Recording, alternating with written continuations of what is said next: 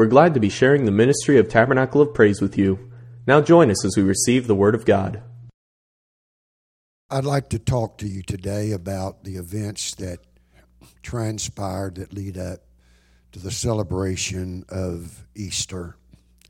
It was in the eighteenth year of the reign of Tiberius. It was history's most defining year because it was the year of the cross. In the erratic course of history, there are many dates that are chronicled as noteworthy. But history reached its apex. It briefed its summit in the eighteenth year of the reign of Tiberius. There are other markers of human history that seem to be important to historians and those that are in the body of politics.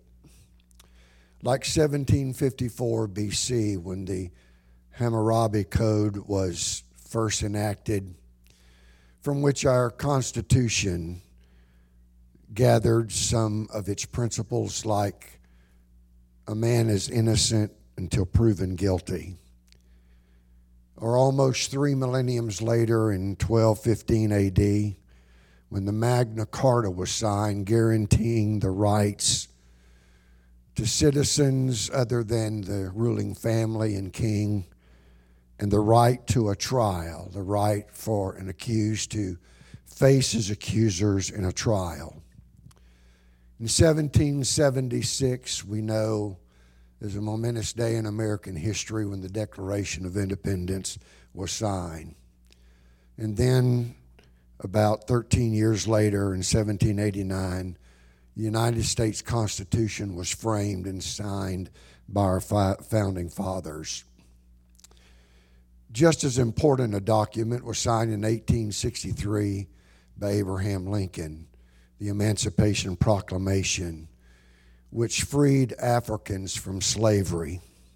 Regret- regrettably, it was not until one hundred one years later that the Civil Rights of nineteen sixty-four actually framed the Emancipation Proclamation and gave those their full rights and liberties as American.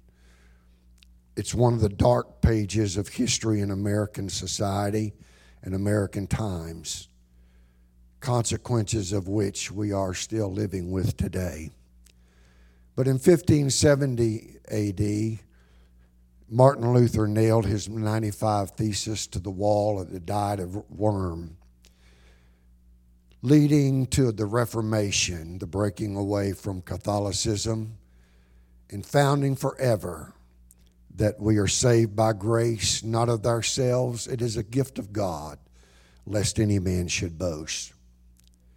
In most recent history, September eleventh, two thousand one, we know as the infamous day when both World Trade Center towers, the Pentagon, and one jet that was destined probably for the White House or Congress was brought down in the fields of Pennsylvania, bringing about almost four thousand deaths in that day.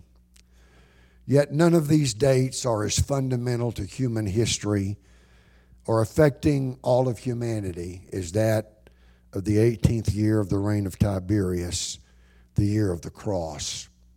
Human genius, from Solomon to Socrates, did not have the answers for man's greatest need. No leader, from Tiberius to Trump, has been able to navigate this culture to a place where they could stand in hope and peace. Between Nebuchadnezzar and Napoleon, there was a Nazarene who rose on the scene who had the answer. He would have not answered with his life if there had been a way to answer us with his lips. There are answers that cannot be spoken. They must be lived. They must be suffered. Blood must be shed for the freedoms and the liberties of mankind. History is more than just a progression of events and dates.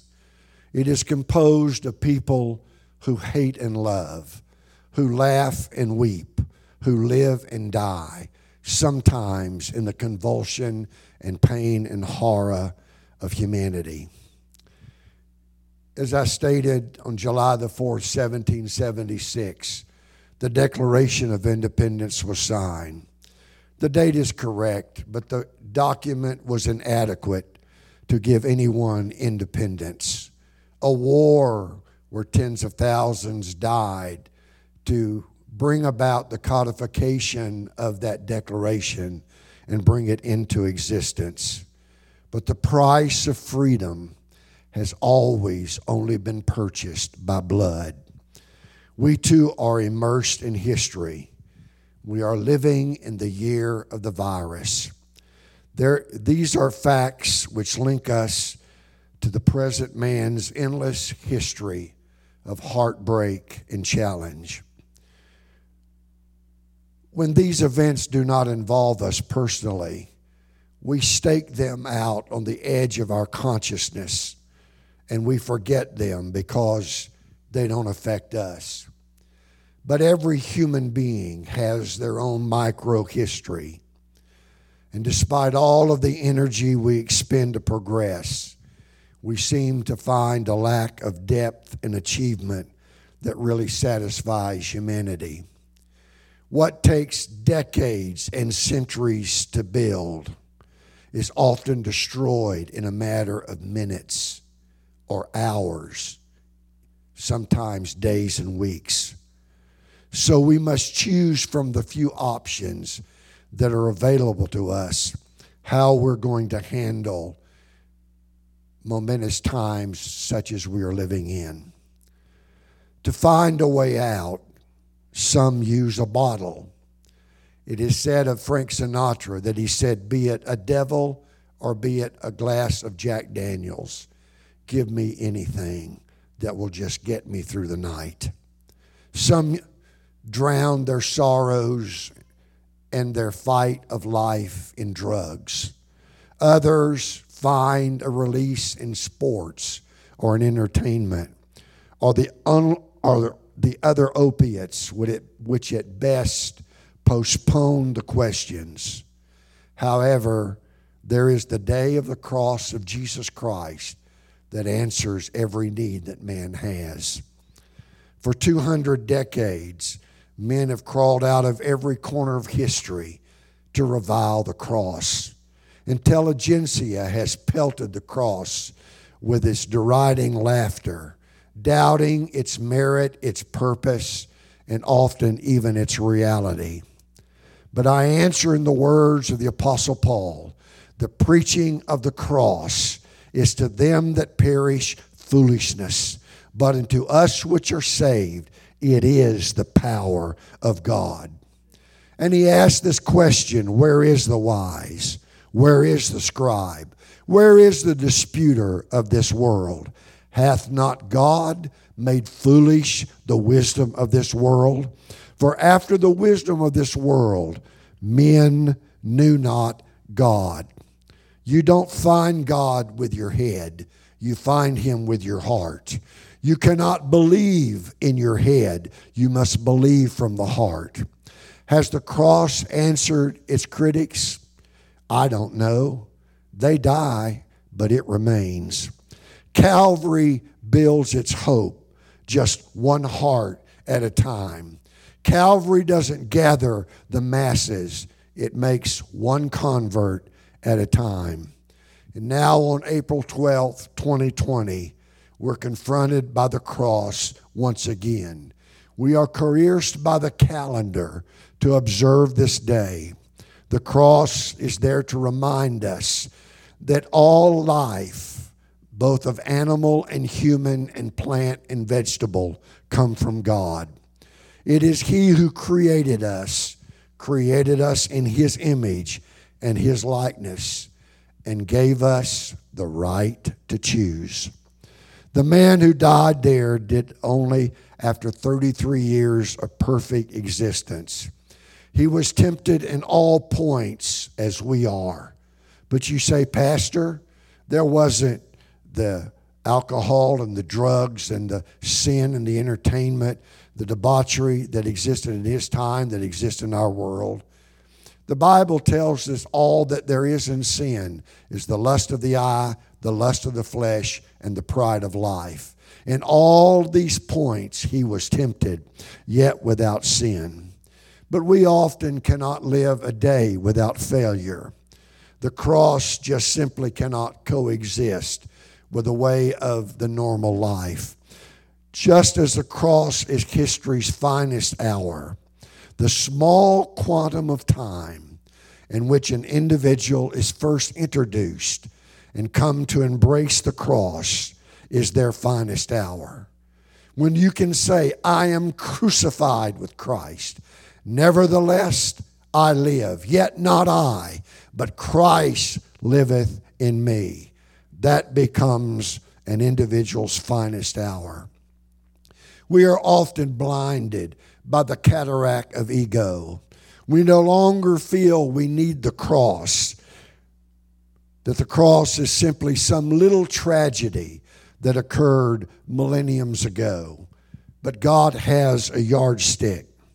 However, in the mind of God, there existed a way to measure men differently by the codification of Moses. He would lay before us a yardstick, the cross.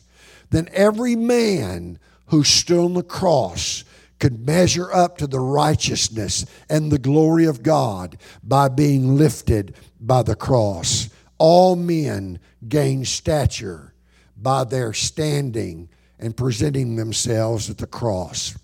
Jesus wasn't simply caught in some political machinery and was crushed in its gears. The cross was not an accident. It was not a tragedy that caught God by surprise. Not only did he anticipate it, he orchestrated it. He planned it before the foundation of the world. Many see the cross as one man trapped between Hebrew custom and Roman politics, but that just is not the case. Jesus is described as the Lamb slain before the foundation of the world. There is nothing accidental about the cross because the cross was in the heart of God and in the mind of God before the universe was ever created. The cross was erected from blueprints that are older than the cosmos. Blueprints that were carefully drafted, meticulously scheduled to occur in what the Scripture calls the fullness of time. Hate breeds alliances. Vengeance comes robed in spite and retaliation. The Romans were retaliating because they didn't just hate that one Jew. They hated all the Jews. The Pharisees retaliated because Jesus exposed their hypocrisy. The Sadducees hated him because he drew men away from their false doctrines. The Herodians feared him because they misunderstood his kingship and the, the realm of his king, kingdom. Many who scorned Judas for betraying him for thirty pieces of silver betray him on a daily basis for far less than that. Beyond Gethsemane, there was nothing left for Judas but a twisted gnarled tree. Betrayal contains within it the seeds of self-destruction. Men who betray others destroy their own existence and future. We must all beware lest we sell the meaning of life for spangles and betray the Savior for a lot less than thirty pieces of silver. It is said the Galileans followed him, but they followed him as individuals. Every man must follow him as an individual. No matter what others do or not, I have chosen to follow him. It is such a long way from Galilee to Calvary, not in miles or furlongs or kilometers, but between Galilee and Calvary, there were tears, humiliation, heartbreak, and a thousand horrors that the human flesh is heir to. What a tribute that the Galileans followed. Judas betrayed, but they followed. Peter denied him, but they followed. Pilate washed his hands of him, but they followed. Herod questioned, but they followed. Caiaphas denounced him, but they followed. The Jews cried, "Crucify him, crucify him," but the Galileans followed. Even though all hope was gone, some followed him all the way to the tomb.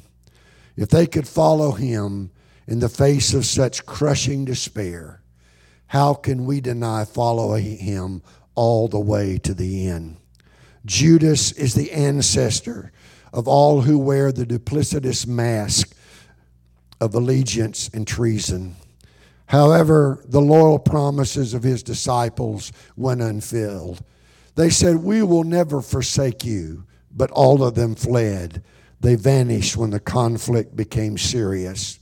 Will that happen to the Master again in the coming end of the age and time, when the oppression of false witnesses, when the oppression of the Antichrist will weigh heavy on the world?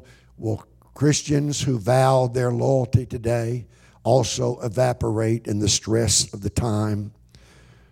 You see, the cross has an aspect of belonging. You have to belong to the cross and own the cross. It belonged to Jesus. It belonged to him a long time before the eighteenth year of the reign of Tiberius. It was his long before the tree from which the cross was made was ever a sampling. It was his long before the cosmos was formed, long before God on the black canvas of night took the hammer of time, struck the anvil of eternity, and spread its stars across the universe. Let us not push all the cross makers back into the first century in the era, era of chariots and swords and shields and scrolls. Skepticism as well makes crosses. Paul said, "If one died under Moses' law, how much more shall he be thought worthy who trod afresh the Son of Man, who crucify him afresh and bring him to an open shame?" Men continue to crucify him today. The cross is not a one-time event, but the cross occurs every second, every breath of every human life. Wherever man sins, the cross is being replayed in the heart of God. If Christianity is, be, is to be preserved, someone must follow him. Groups do not follow Jesus. Families do not follow Jesus. There's no legacy at the cross. Only individuals can follow him. If there had been any other means for man to be saved, Jesus would have never gone to Calvary. If God didn't endure the ugliness of the cross, he did it so men might have an alternate, he didn't do it so men might have an alternate route of redemption. There was no other way. Had there been a less costly way, he would have never gone back to heaven with nail-scarred hands. Wise men don't weep because the cross was wretched. Wise men weep because they are wretched. We stand two thousand years removed from that cross on a hill of Golgotha outside the gates of Jerusalem, apologizing for the part that ancient humanity played in their role. But that cross was erected because of us, us as well as them. I put Jesus on the cross. You put Jesus on the cross. Every human that has ever drawn a breath of air put Jesus on the cross. So was he the Messiah or was he mistaken? Was he the Savior or was he self-deluded? There's no halfway point between these two extremes. What are the credentials for what Jesus claimed? I declare today the cross is enough to validate any claim that Jesus ever made about himself. Do we realize what the cross really means for us? God could not save himself or us. One of us had to die, and he cho- chose that that death would be his. Calvary is not a detracted project in which God was not involved. God felt the stigma of their mockery. God pioneered the way of sorrows. God wore the crown of thorns. Jesus is the only way to God. How did Jesus react to the unified hate that was fomented on him that day? He responded with love and forgiveness. Hate scourged love. Hate wreathed love with a brow of thorns. Hate pierced, tore, beat, whipped, and mocked love. But love won, and it continues to win. Love hung, loving the haters, dying for his assassins, caring for those who were uncaring, wounded for those who would remain unwounded. The blood of Jesus is the witness of God's triumph of love. The cross means that God means business with every human life. Calvary is the place where God made a new agreement with humanity. Golgotha is not an Easter passion play where actors mimic the final chapters of the book of Matthew. It was God, caught up in the violence of sin, extending a new agreement, a better way to deal with sin. The cross was supposed to silence all of his claims, but it failed. The cross only substantiated them. The cross, crosses belong on the backs of Christians. The cross doesn't free us from sin so we can live as we choose. The cross removes the burdens of sin so we can better able carry it. The kingdom of God has no citizens that are not cross bearers. How does the cross become ours? By realizing that I am involved in all the ignominious tragedy that occurred that day on the eighteenth year of the reign of Tiberius. I'm involved. I cannot share in the victory of the cross without sharing in the responsibility for it. I must accept my part in the cross. I have to understand my sin put him there. My failures put him there. My compromise put him there. My lack of obedience put him there. Many have seen the cross, but few have carried it. One must face death to fully appreciate life. Death is a fact, sometimes a fact more unpleasant than life. It's the cross on one's back that identifies him as a Christian. If I have no cross, I am no disciple. What the, what did what did Jesus mean when he stated we must all bear the cross? It's more than a trinket that we wear around our neck. It's more than a statue on the dashboard. It certainly isn't your spouse.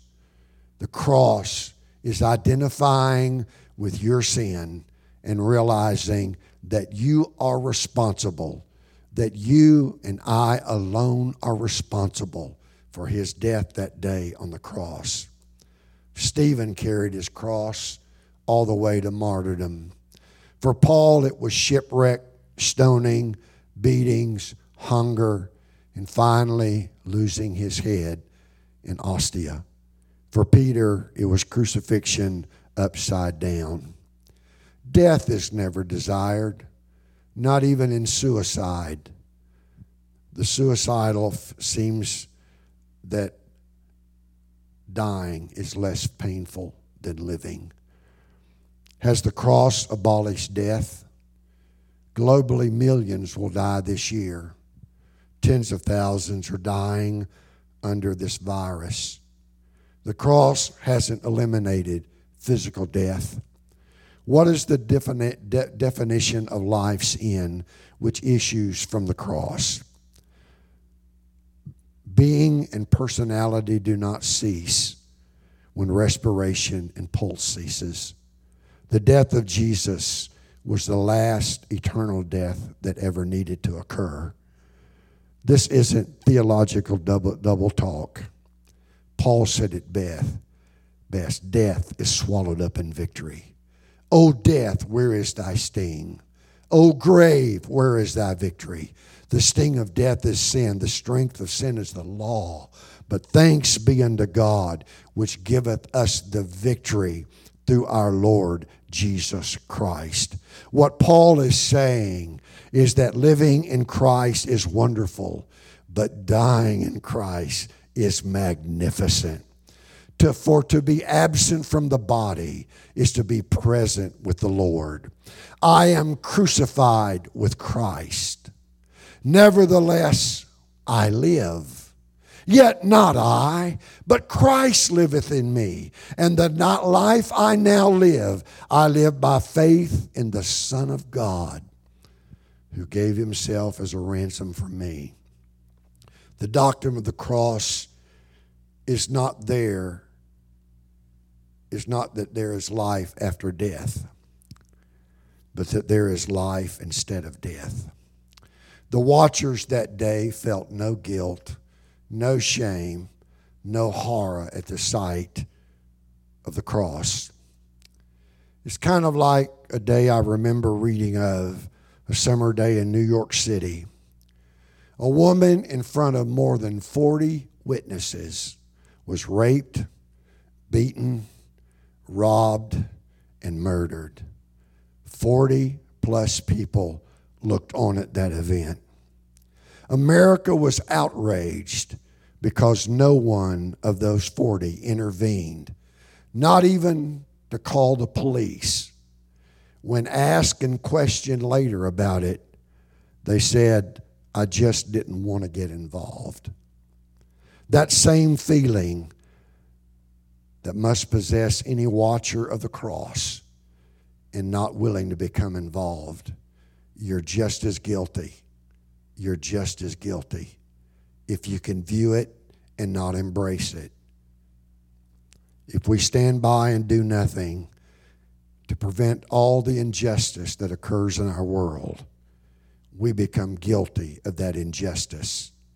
And it's injustice to know about the cross and not embrace its ministry in healing health. To stand by and watch when a cross and its purpose is offered and not embrace it, become it become guilty of all the cross came to redeem. It's time to take up the cross. Like God, we cannot save others and save ourselves. It is impossible for a person to preserve themselves and perpetuate themselves at the same time. Jesus said, except a corn of wheat fall in the ground and die, it abideth alone. But if it die, it bringeth forth much fruit.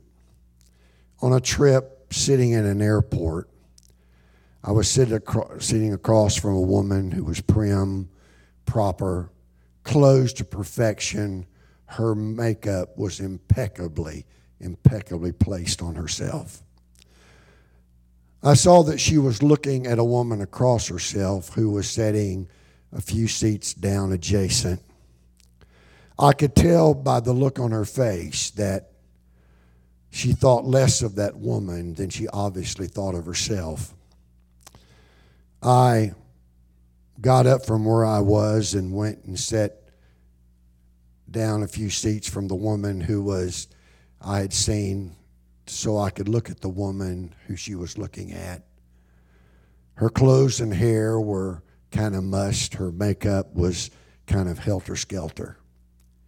But then a young child ran up to this woman and hugged her and said words, I love you, mother. You see, you cannot preserve and perpetuate yourself at the time, same time.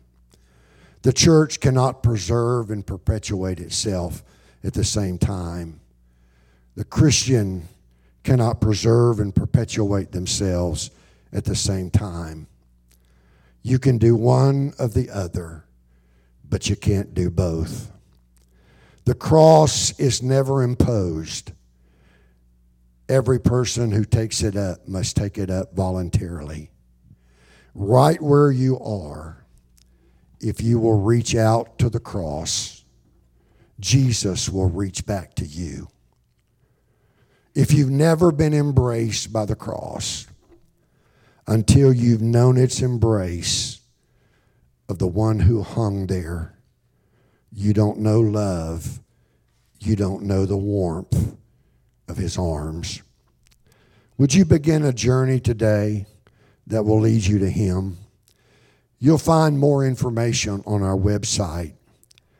Our office is closed during this period of time, but if you will leave your name and phone number on our answering machine, our pastor will return your call in a few days and give you more information. We have a simple, concise study on baptism and other important information. I want to pray for you before we close this service. We're going to give a song of invitation. You can kneel where you are in your home. If you'll reach out to the cross, this may be your first visit to Calvary, or you may have been a long, long time since you've been there. Good Shepherd, we ask you today to acknowledge every heart that's reaching toward the cross. God, to everyone who is bending their knee or sitting on their sofa or easy chair, repenting of their sins, you are faithful and just to forgive us of our sins and to cleanse us from all unrighteousness. As we pray for those who are beginning their journey to the cross today, for those who are starting the way of the cross, I ask you to embrace them. God, let them reach out. If they do not live in this city, help us to connect them to a church that can give them complete guidance into full salvation. We pray for them today. Thank you for the cross. As painful, as horrific, as terrible and tragic as it was, we know that you willingly picked it up and, t- and carried its load and burden, that you drank the entire distilled sewage of every man's sin. God, so pure, so holy, so blameless, took our blame. And for that, we will be eternally grateful. We pray for those that are reaching out to you now. In Jesus' name, amen.